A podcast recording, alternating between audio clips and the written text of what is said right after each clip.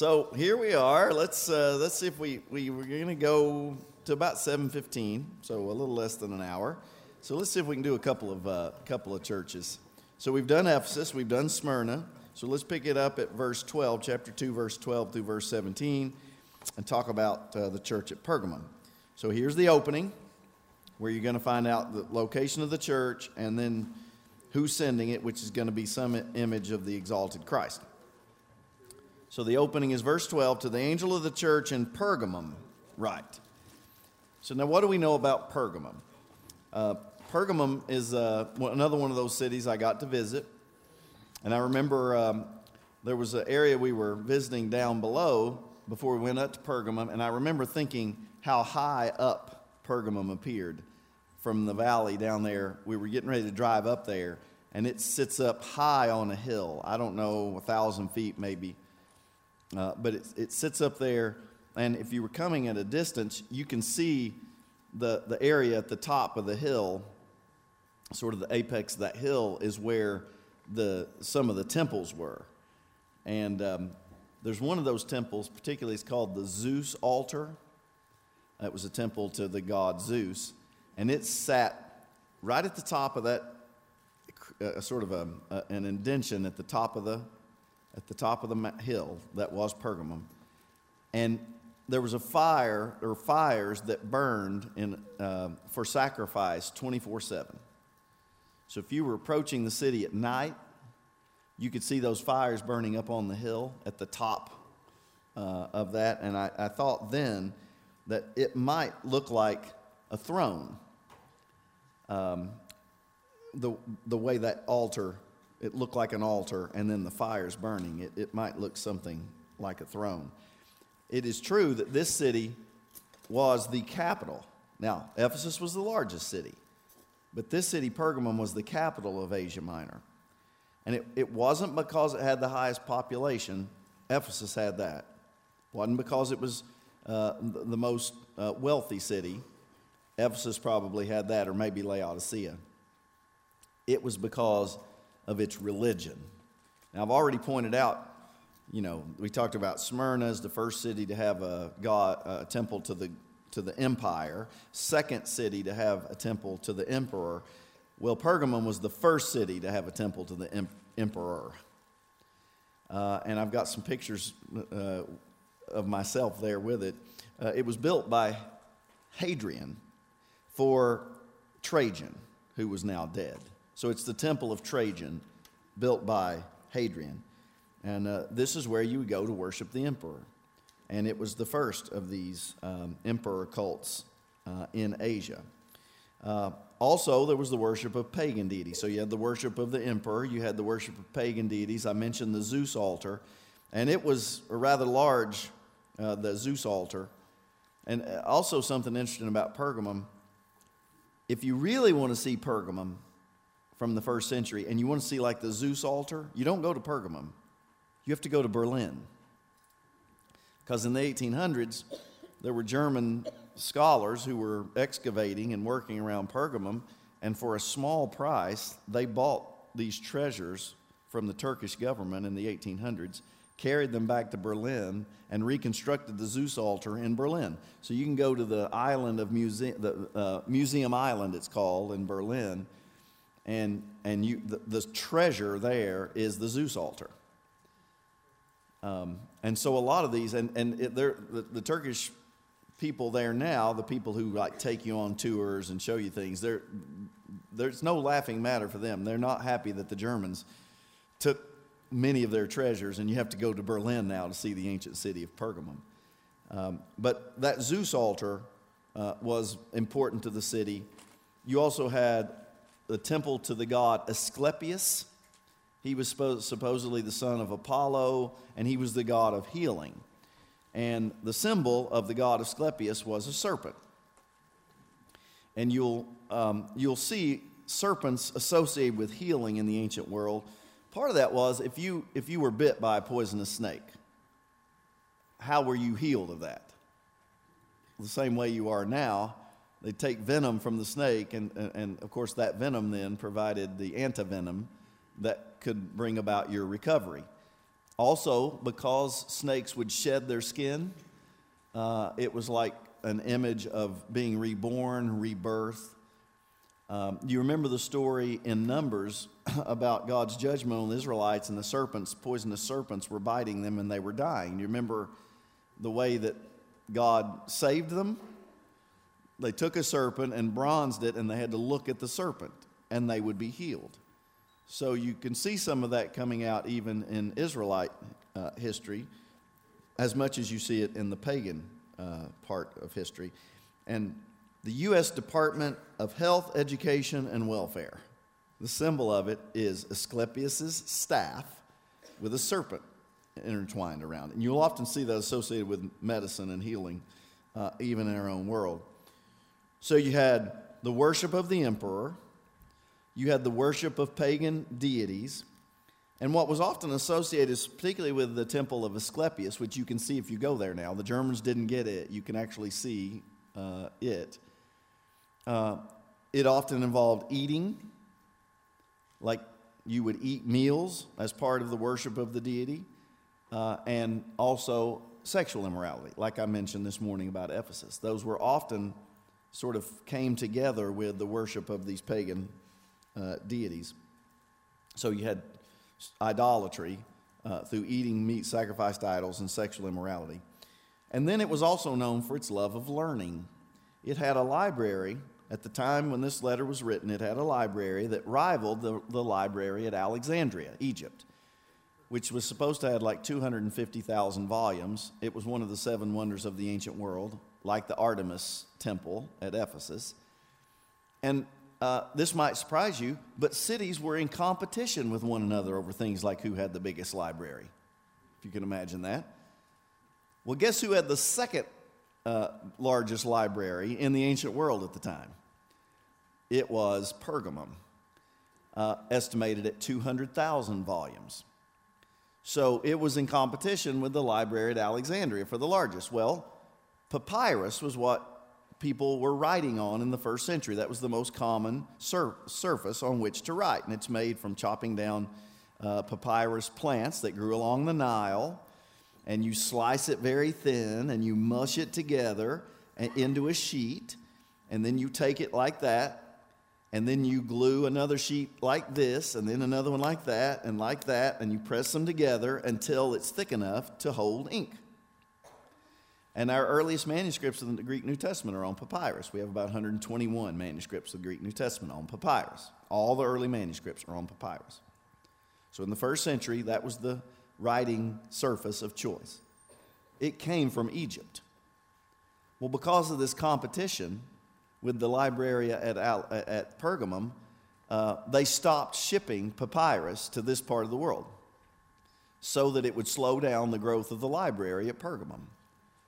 So the people at Pergamum developed parchment or animal skin as a surface on which to write. And they claim, and I don't think it's contested, that this is where parchment or animal skin as a surface for writing was birthed out of the need to come up with something as a substitute for papyrus because the Egyptians wouldn't ship it to them anymore. So, uh, ingenuity. And we have many, many, many more manuscripts of the Greek New Testament on parchment because it's so sturdy. Animal, it's animal skin. And you could scrape it and rewrite on it, and papyrus is very fragile. So that's why we have a lot more manuscripts on parchment. So it ended up being very good for us having copies of the New Testament.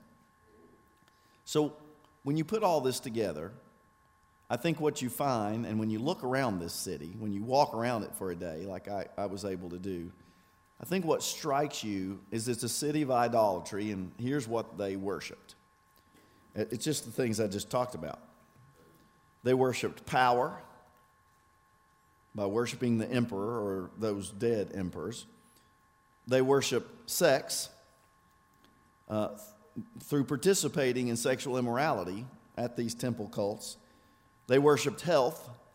You had the temple to the goddess, a god, Asclepius uh, and they also worshiped learning. Sound familiar? I mean, I would say all of those things mark our own idolatries. uh, maybe in slightly different ways. So, this is the city we're talking about, the city at Pergamum.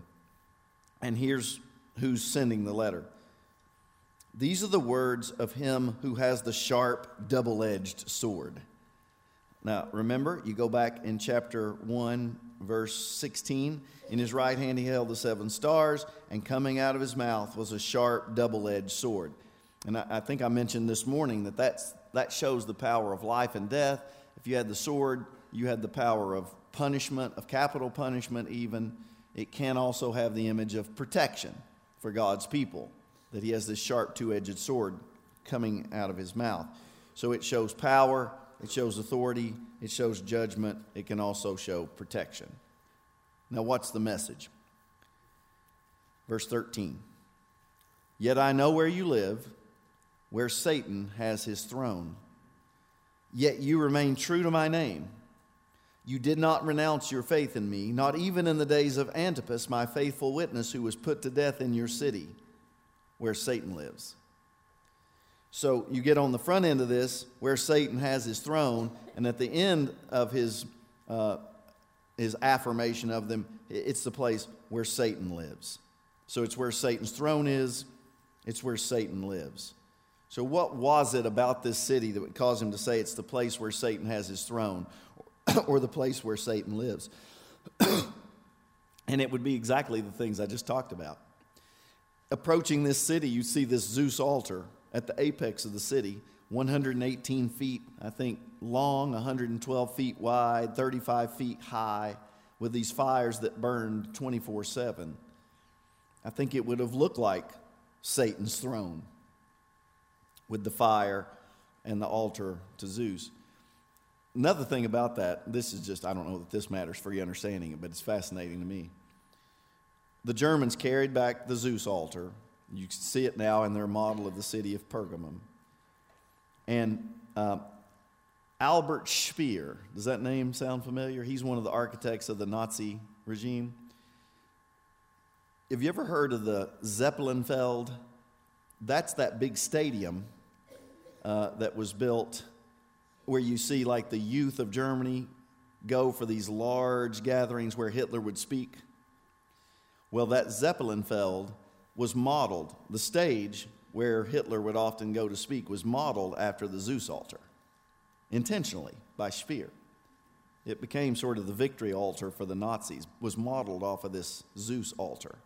So what would happen, kids could go to the museum on Museum Island and, and on, a, on a school outing and see the Zeus altar there associated with the city of Pergamum, and then go out to the stadium, the Zeppelinfeld, um, and see Hitler step into that altar and speak. And I think that image of idolatry, uh, even more recent, um, it would be powerful.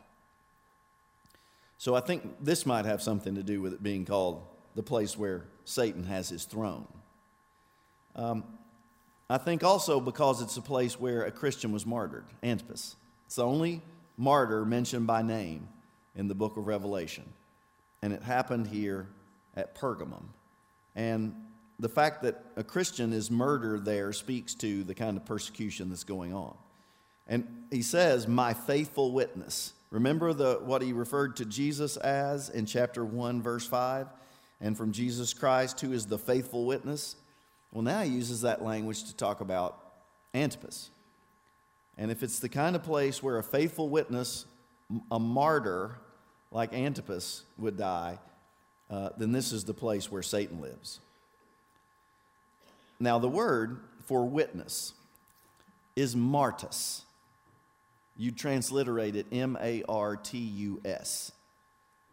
Of course, we get our word martyr from that, but it didn't mean martyr originally, it just meant witness.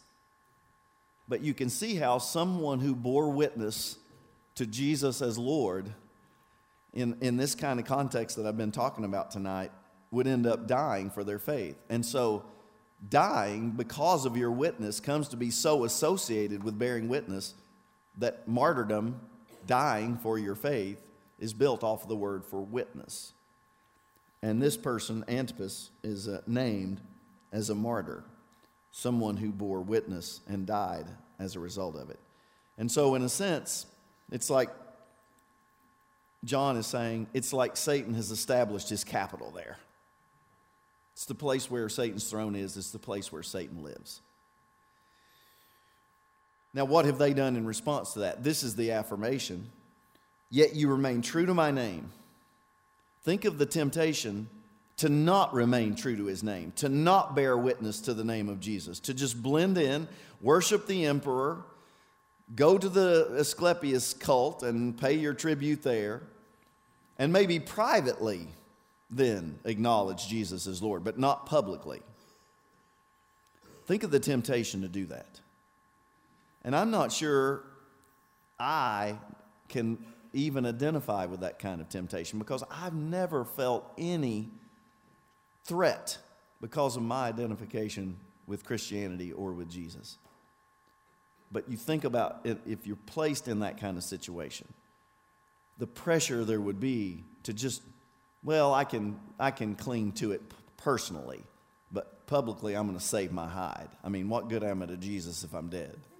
I mean, there'd be lots of ways to sort of justify maybe not being true to his name. And then he says, And you did not renounce your faith in me. And so they held fast to the name of Christ and they did not deny their faith in him. And this is his affirmation of them. So, wouldn't you say that's pretty positive? Now, let's see the correction. Verse 14. Nevertheless, I have a few things against you.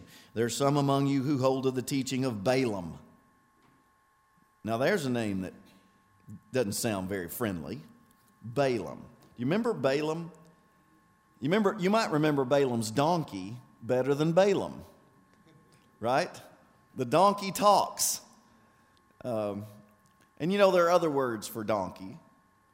Uh, if you use older versions, older translations, you'll see um, ass is a word for donkey, you know. And in hermeneutics, I've often made a joke with my students about um, it's thanks be to God that He'll speak through unworthy vessels. In fact, sometimes He even speaks through an ass.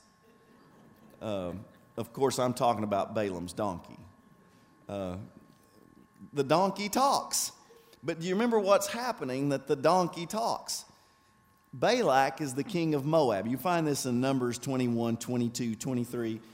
Balak, the king of Moab, wants to curse the Israelites. He's trying to destroy them. And so there's just happens to be a prophet for hire. His name is Balaam. And uh, he's, he's offering him money to curse the Israelites. And so he says, Well, I'll think about this. And uh, he ends up not doing it. But he's, he's riding on this donkey, and, and the, the angel of the Lord is standing in the middle of the road, and Balaam can't see it, but the donkey can. So the donkey does what any of us would do, seeing an image of the Lord in some way in the road. He goes off in the ditch. And um, so Balaam's trying to get him, and he's beating him and trying to get the animal to get back out uh, into the road. And finally, the, the donkey says, You big dummy, don't you see that in the middle of the road? But that's not why. That's not what's important here. Um, later, so at that point, he ends up not cursing the Israelites. But by the end, chapter 31, we find out that he's, he is working to show uh, Moabite men how to entice, or Moabite women, excuse me, how to entice Israelite men. Uh, and involves eating foods that are idolatrous and sexual immorality. And so by the, by the time you get to Numbers 31, he is working in a way that is destructive towards the Israelites. So that's the Balaam uh, that we're talking about here. So when he, it's like one of these names from the Old Testament that is an, an opponent of Israel. The name comes back to life now in some group that identifies with the Balaam, who was the prophet in the Old Testament, uh, numbered in the book of Numbers. And he mentions here who taught Balak to entice the Israelites to sin so that they ate food sacrificed to idols and committed sexual immorality. Now, not all have accepted this teaching. The problem is not everyone's gone over to this teaching of Balaam that probably involves idolatry and sexual immorality and eating meat sacrificed to idols and who knows what else. Not everybody's gone over to it. There are some who hold to the teaching of Balaam, but all are guilty of allowing it to remain. It's not enough if there's a false teaching that were to break out in the context of God's people. It's not enough to say, well, I don't believe that, but they can. I mean, if you're talking about something that is contrary to Scripture, that becomes part of the teaching of some of the people in the congregation, you can't just look the other way on that, even if you don't personally believe it. And it seems like the problem here is they're allowing it to remain. Then in verse 15, likewise, you also have those who hold to the teaching of the Nicolaitans. Well, they're mentioned to, in, the, in what he said to the church at Ephesus. Look back at chapter 2, verse 6. But you have this in your favor you hate the practices of the Nicolaitans, which I also hate. Now, there's no Old Testament figure, Nicholas, uh, that you can say this is connected to that figure. But there is an early church father, his name's Irenaeus, who in his Against Heresies mentions the Nicolaitans, and he identifies the group with the Nicholas of Acts chapter 6. You remember when the widows aren't all being cared for equally? You have to listen close to this now. You have two types of widows in the early Christian church in Jerusalem. There are the Hebrew speaking Jewish Christian widows. That is, they probably speak Aramaic, but they probably lived in Jerusalem their whole lives. They're probably not so Greek in the way they think or act, and they speak Aramaic. But you also have Greek speaking Jewish Christian widows, which may indicate that they used to live other parts of the empire. Their husband died. They came back to Jerusalem because they knew that the synagogue would, or that, the temple would help take care of them. But for some reason, the Greek speaking Jewish Christian widows did not think they were being cared for equally in the distribution of food and whatever else they gave to the widows as the Hebrew speaking Jewish Christian widows. So they complained, and so those early apostles said, All right. And they appointed seven men to help take care of the distribution of food to those widows. And Stephen and Philip are the two biggies there. But there's also a Nicholas that's part of that group. That's all. I mean, that's all I can tell you about that Nicholas. He's listed in that group. Um, so there's some indication that somehow his teaching turns into this false teaching that is a group called the Nicolaitans. Now, there's uncertainty in some of these early Christian writers about whether Nicholas was a false teacher and they just adopted his teaching, or it's a group that perverted his teaching but there's no guarantee it even came from that Nicholas. There could be lots of Nicholases, uh, and it might not be that one who was part of the seven in Acts chapter 6. So we just don't know exactly. But I would guess that the teaching of the Nicolaitans looked a lot like what the Balaamites were teaching. And there's a connection between them that goes beyond that. I think I've done more Greek with you than, I'm nor- than I normally do. The word Nicholas is a compound Greek word, and the two Greek, Greek words are Nike. Anybody know what? Okay, let me say it this way Nike. Sounds a little more familiar if you say it that way. That's the goddess of victory. I've got a picture next to the probably the most famous image of, of uh, Nike, and with her long flowing robes that make a swish like on, well, I got on Converse today. That's good. Uh, but if you got on Nike, shame, shame on you. Uh, you're, you're worshiping the goddess Nike. Nah, it's not true. But the name means victory. And laos is the word that means people. So the word means something like victory over the people or conquering the people or something like that. So that's what uh, uh, Nicholas Nicol, that's where that word comes from. Well, Balaam, now we're talking about Hebrew, it's Balaam. That means the same thing in Hebrew victory over the people, conquering the people. So the two names are built off of the in, one in Hebrew, one in Greek, but they mean the same thing. And, and the way they're thrown around here, without giving us any indication of what the Nicolaitans believe, but this is all in such a context of immora- idolatry, sexual immorality identified with idolatry in the pagan temples, that I would think that what it says about the Balaamites, uh, when he talks about they ate food sacrificed to idols and committed sexual immorality, I would guess that the Nicolaitans and the Balaamites were all teaching something that was promoting such things. So I think that's what was going on at Ephesus too, the teaching of the Nicolaitans. But for the Ephesians, he said, You hate their teaching. So, to their credit, they weren't giving any place to the false teaching at Ephesus. Now, they had their problem. They'd left their first love, but they weren't giving any space for the false teaching. But now at Pergamum, they're giving place for it, they're allowing it to remain. So, what should they do in light of that? Repent. That's what he told the church at Ephesus to do if they've left their first love. So now he says to them, Repent therefore, otherwise I will soon come to you and will fight against them with the sword of my mouth. Now, there, you know, the, he's the one with the two edged sword coming out of his mouth. That's a picture of judgment, capital punishment, of the ultimate punishment. And how about if you don't repent, I'll come to you soon. I, that sounds like not Jesus appearing in the clouds. That seems like an intermediate visit that is based in judging them for their allowing this false teaching to take root in the church and not uprooting it out. Um, so it's interesting how the way he turns to their correction in verse 14 when he says, Nevertheless, I have a few things against you. And it has to do with their putting up with this false teaching. So now we should get a call to hear. That's what should come next. Verse 17 Whoever has ears, let them hear what the Spirit says to the churches. Now we should get the motivating promise. Here it is To the one who is victorious, I will give some of the hidden manna. Now that sounds like something you'd want, some of the hidden manna. Now we're thrown into Exodus chapter 16. You're going to really need to read the Old Testament to appreciate Revelation because he draws on the Old Testament everywhere. so now you got to go back to Exodus 16. You got the manna that falls from heaven to feed the Israelites. You know, it was white, tasted like, it was white like coriander seed, and it tasted like honey bread. That sounds like something I'd enjoy. Um, and what was the thing about it?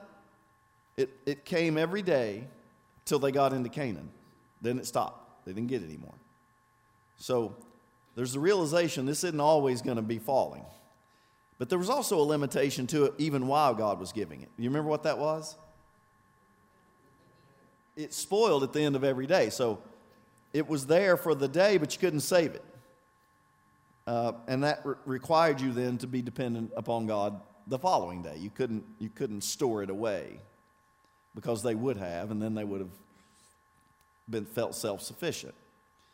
Um, but Exodus chapter 16, and uh, actually, let's go back there and look at it. I think it's worth, uh, I think it's worth looking at. Exodus chapter 16, verse third, beginning at verse 31, where he's talking about this, this hidden manna. So, verse 31, Exodus 16 31. The people of Israel called the bread manna. It was, it was white like coriander seed and tasted like wafers made with honey. And Moses said, This is what the Lord has commanded. Take an omer, that's about two liters, I think. I think of a two liter Diet Coke. Take, a, take about two liters of manna and keep it for the generations to come so they can see the bread I gave you to eat in the wilderness when I brought you out of Egypt. So here's going to be some manna that they're going to keep that's not going to rot or spoil. So Moses said to Aaron, Take a jar, put about two liters of manna in it, then place it before the Lord to be kept for the generations to come. As the Lord commanded Moses, Aaron put the manna with the tablets of the law. So there's your Ten Commandments so this is a pretty exclusive little collection of items here. You've got a jar of the manna from heaven, you've got the actual tablets, the original autographs of the Ten Commandments, so that it might be preserved. The Israelites ate manna 40 years until they came to a land that was settled. They ate manna until they reached the border of Canaan. Um, now, here's the rest of that story. So that's like this manna that's now kept in, in, in, the Ark of the Covenant. So you think about what do they put in the Ark of the Covenant that's kept in the temple? It's the hidden manna, it's the Ten Commandments, and it's Aaron's staff or Aaron's rod. I mean, that's some pretty exclusive items there. Think about what you could get on eBay for any of those items. But what happens in 586? The Babylonians come in, invade the city, and destroy the temple. Second Maccabees. Now, I do not know this to be true, but I know this is now a Jewish tradition because it's in Second Maccabees. Says that Jeremiah took the hidden jar of manna because he knew it was going to, you know, everything was going to be destroyed by the Babylonians and hid it in a cave. So there was this tradition about hidden manna. Now, you can't help but knowing all that's in the background of this, I think probably helps us when he says, I will give some of the hidden manna. I think that's all the background for it. So, what's, what's the hidden manna now for this audience? You see a lot of, uh, in the New Testament that Jesus somehow is like the manna from heaven. When Jesus said, I am the bread, the book of John draws a lot of parallels, I think, between like when he feeds the multitude in the uh, when he feeds the five thousand and feeds the four thousand. I think it, it's subtly he's making the, the claim that he is the manna from heaven now, and if you eat from him, you'll never hunger. So, what does it mean that you'll eat from the hidden manna? I think it's a way of saying you'll share in the presence of Christ. And it's hidden in the sense that if you don't believe, you don't receive it. Hidden to those who don't believe. Uh, like these people who have remained true to his name and have not, not renounced their faith. He also says, I will give that person a white stone with a new name written on it, known only to the one who receives it. Now, I'm less certain about the white stone and what that means. There's about 12 different pretty good options I think, for this. But I'll, I'll give you one or two. I, the, well, the one, I, I, what I think it is, in judicial proceedings, you would vote innocent or guilty with a white or a black stone. When Paul in Acts 26 talks about how he voted against Christians it, when he's describing his persecution of them, that's how he would have voted against them with a black stone. So you, you put the stone, white or black, in, and then they tally up. And if there's more white stones than black, then the person is vindicated. If there's more black stones than white, then they're convicted. So, in that kind of judicial image, the white stone would, in a sense, be God's vote that the person is vindicated. Now, whose name is written on it, I don't know. Could be the name of Christ or some kind of new name for the believer, but it's not explicit what that is exactly. But this is the way he motivates. Now, some of the others, if you won an athletic event, you'd get a white stone, and that white stone would get you into the victor's banquet. Uh, a white stone was used to pur- purchase grain. So there's other possibilities, but I kind of like the judicial uh, image of it. As much as I don't understand it, I'm sure his, uh, this audience knew exactly what he was talking about. But I want to be more cautious. Whatever it is, it's good. The hidden manna, I feel better about. All right, so that's three down, right? Ephesus, Smyrna, Pergamum. Let's get Thyatira, and, uh, and we'll be doing okay. So we get our opening. Um, hang on just a second here. I've not quite been following my notes, and I'm getting too much mess up here. All right. To the church at Thyatira. What do you think about the name Jezebel? You like that name? What, what kind of vibe does that name give off? If I just say Jezebel, wicked. I mean, like little chill up your spine. Just, just, just a little bit wicked, evil, Jezebel. Here's how I know how people feel about Jezebel. I've been teaching for 22 years at OBU. I average a couple of hundred students a semester.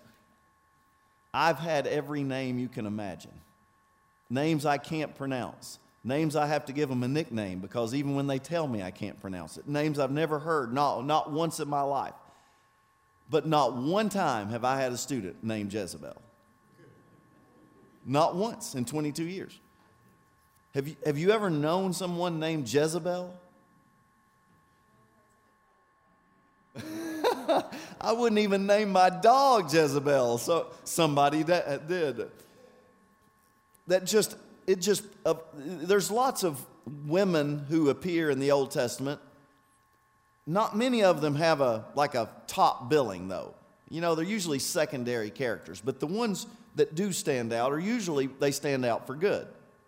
Like, who's the first woman that stands out in Scripture that you think about? You might say Eve. She's, nah. Probably Sarah, maybe. Was Sarah a name that stands out to you? Uh, Hannah, Miriam, what'd you say? Esther, Ruth. Aren't all these kind of positive names? But how about Jezebel? No good. We meet her in 1 Kings chapter 16. We find out she's a Phoenician princess.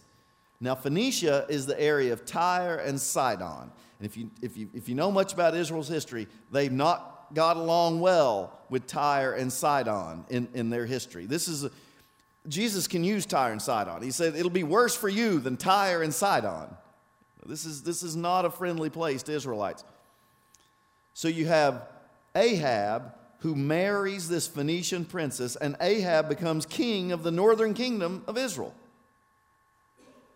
So now you've got a Phoenician princess who marries Ahab, and now she's the queen of Israel. And she worships Baal and Asherah. There's Baal, and sort of the feminine version of that is Asherah.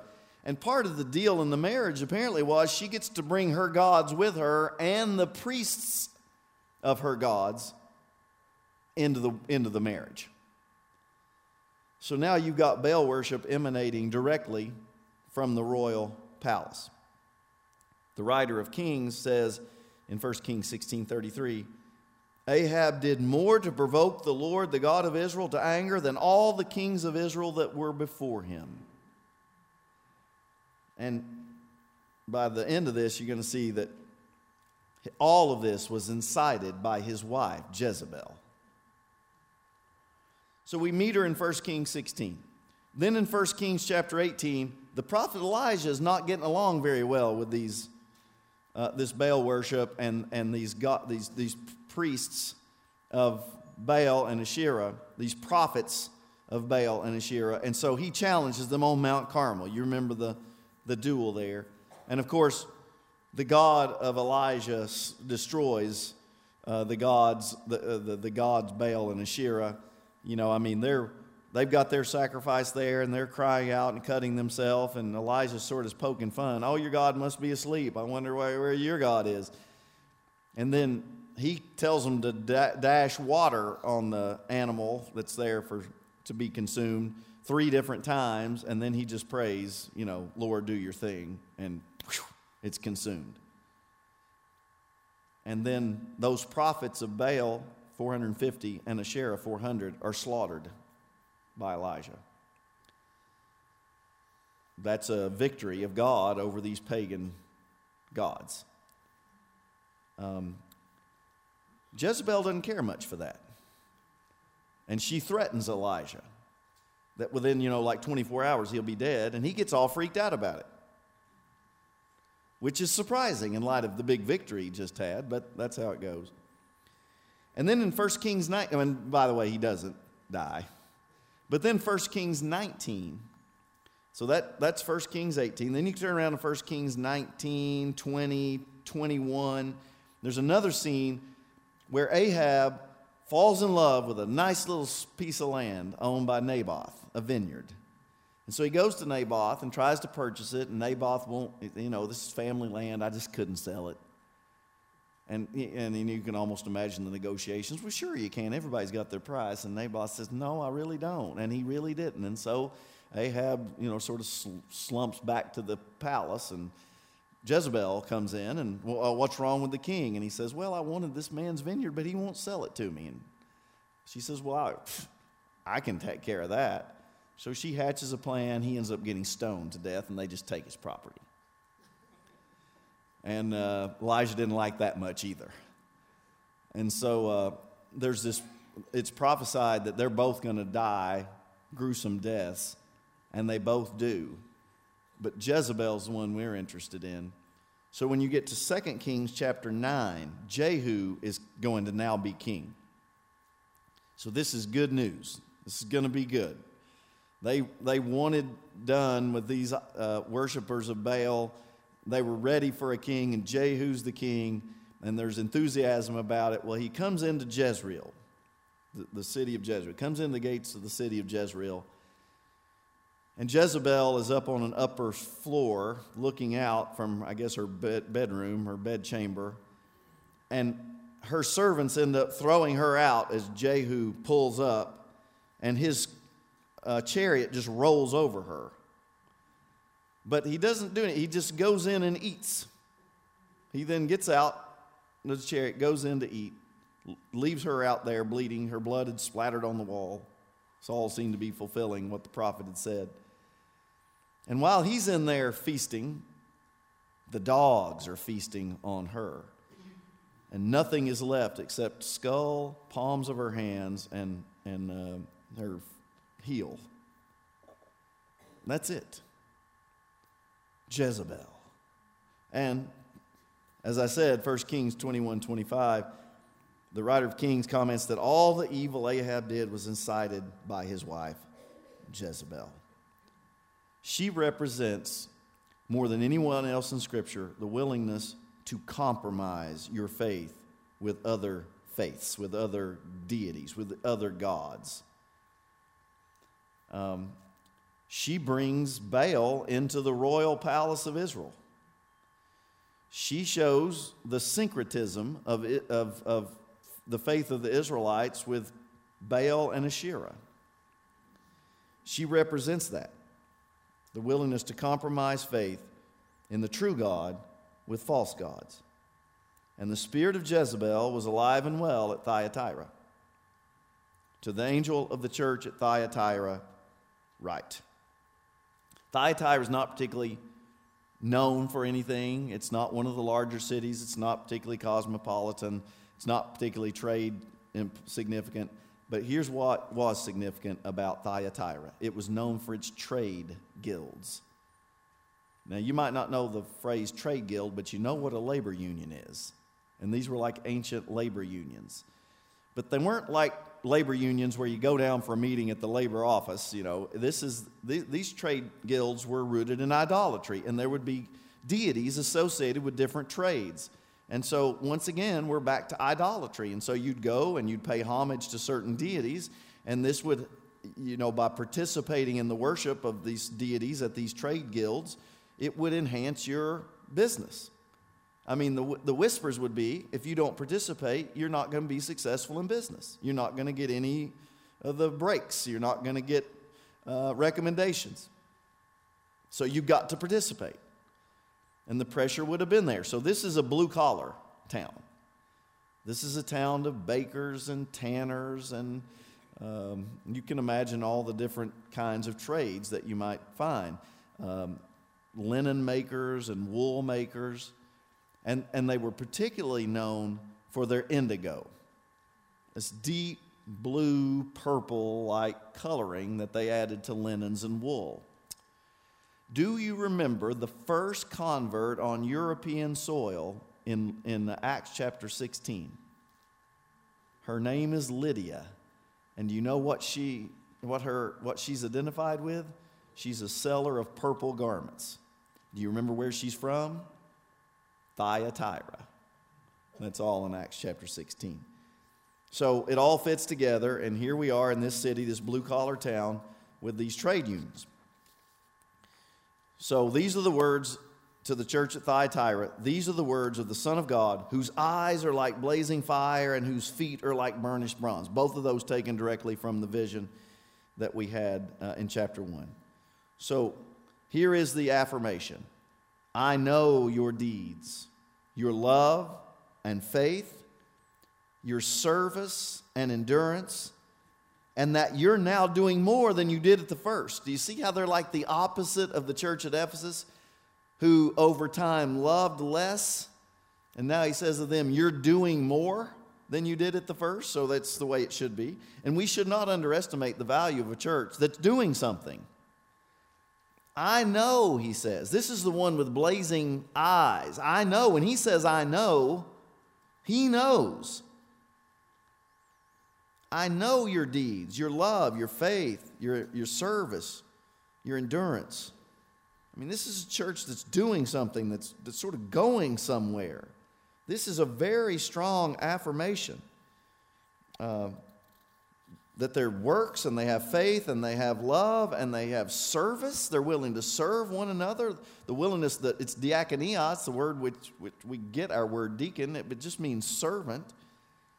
The willingness to wait upon and serve others is part of the life of this church.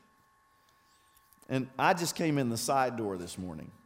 When I got here, I park over on the side. For some reason, I've fallen into that and I just come in and come in the side doors there and walk up to the front. And that's when I get my mic and talk to people up near the front. That's just what I do when I come here on Sunday morning. Um, but I was at Quail Springs for a year, and I was interim there, so I come in different doors and I'd try to see different people because I was there every Sunday. And it, it's amazing the number of volunteers that you'll see on a Sunday morning at a church. For them, they've got a door you can drive up and it's got a covering over it, and, and that people, there's some men there who'll park your car. It's like valet parking. The people handing out the, the bulletins. Uh, there's people there bringing donuts, and you can't underestimate those people. Um, in fact, there was a Sunday school class that met next to the kind of in the in the offices area next to the pastor's office, which I was using and uh, they brought me uh, two donuts every Sunday morning. I think Hans told me he lost had lost 10 pounds about six months after he left there, and, and I found them. And uh, I, I, think it, it, had something to do with those two donuts. Now, they thought they were giving me two in case one of my sons came with me, uh, which they often did. So there'd be a donut for each of us. But often nobody came with me, and I'm sitting there staring at two donuts. But you just, and uh, there were people, they had three services.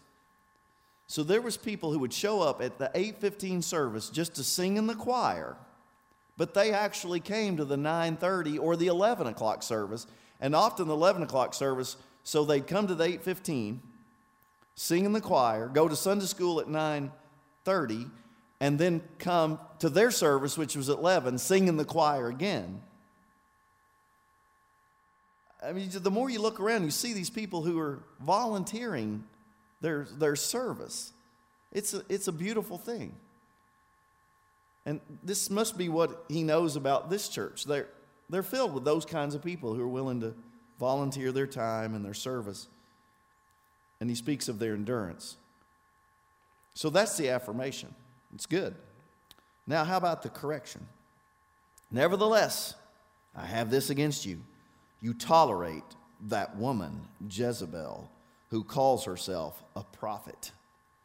By her teaching, she misleads my servants into sexual immorality and the eating of food sacrificed to idols. I've given her time to repent of her immorality, but she's unwilling, so I will cast her on a bed of suffering. Now, think about Jezebel who's leading people into sexual immorality. This prophet, I don't know whether there's actually a prophetess, a woman prophet there, whose name is Jezebel, or he's just calling her Jezebel.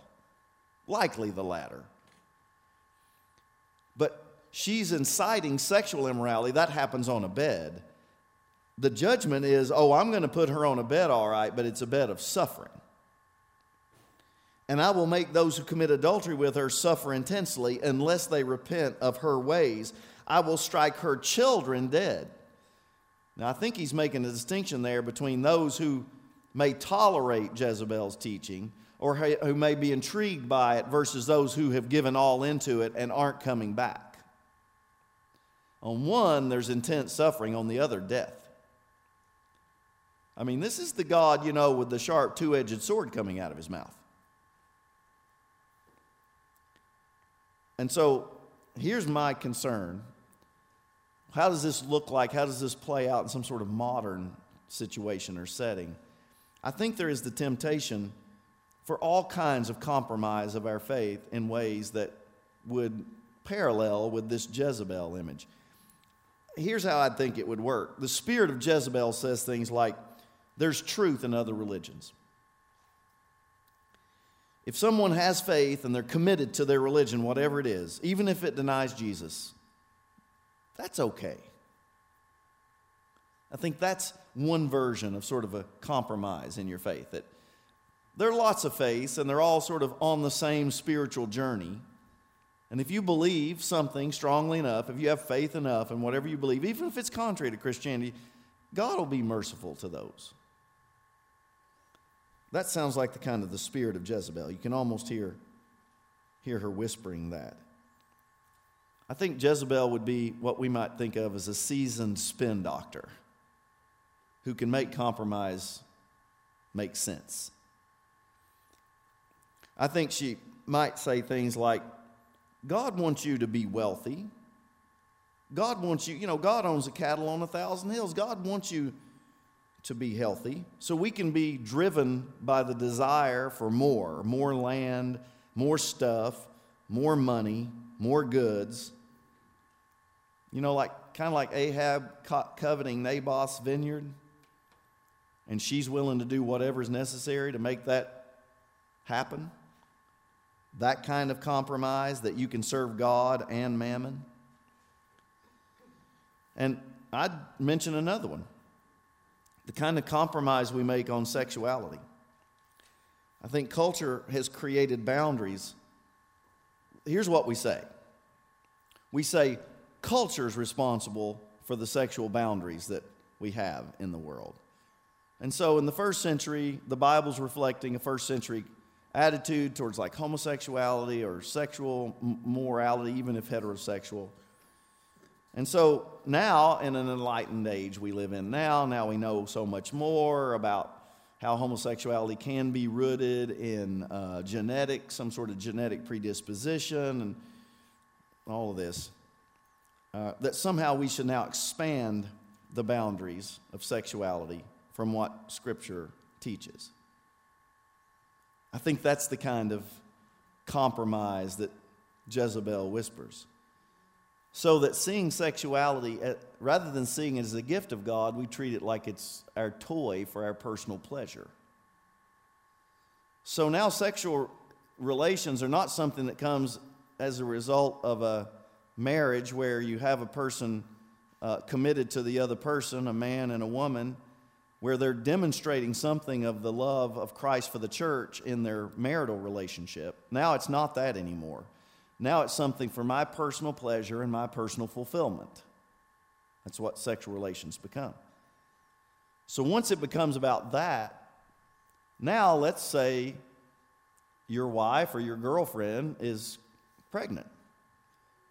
And you've decided that it's going to limit your personal freedom. Well, then it makes a lot of sense to think we can just have an abortion.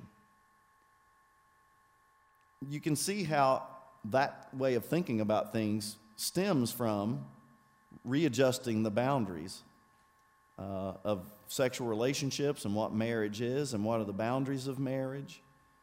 And um, I think the voice of Jezebel still speaks, and we still are susceptible to it. And so, past all the judgment of, you, of it, Verse 24 Now I say to the rest of you in Thyatira, to you who do not hold to her teaching and have not learned Satan's so called deep secrets. You know, I can imagine uh, the prophet Tess Jezebel saying, I know the deep secrets of God. You know, I, I, think Jezebel probably still has her conferences and sells her books and shows up on TV, whispering the same things. I know the deep secrets and here he says, Those of you who've not bought into Satan's so called deep secrets, I will not impose any other burden on you except to hold on to what you have until I come. To the one who's victorious and does my will to the end, I will give authority over the nations. That one will rule them with an iron scepter and will dash them to pieces like pottery, just as I've received authority from my Father. You really need to read Psalm 2, 8 and 9 in conjunction with that. But it is the promise that we will in some way rule with God. I will also give that one the morning star. We find out in Revelation 22 16 that Jesus is the bright and morning star. I will give you the morning star. Whoever has ears to let them hear, let them hear what the Spirit says to the churches. So I think the uh, best way to end is just with that simple phrase What does the Spirit have to say to the churches?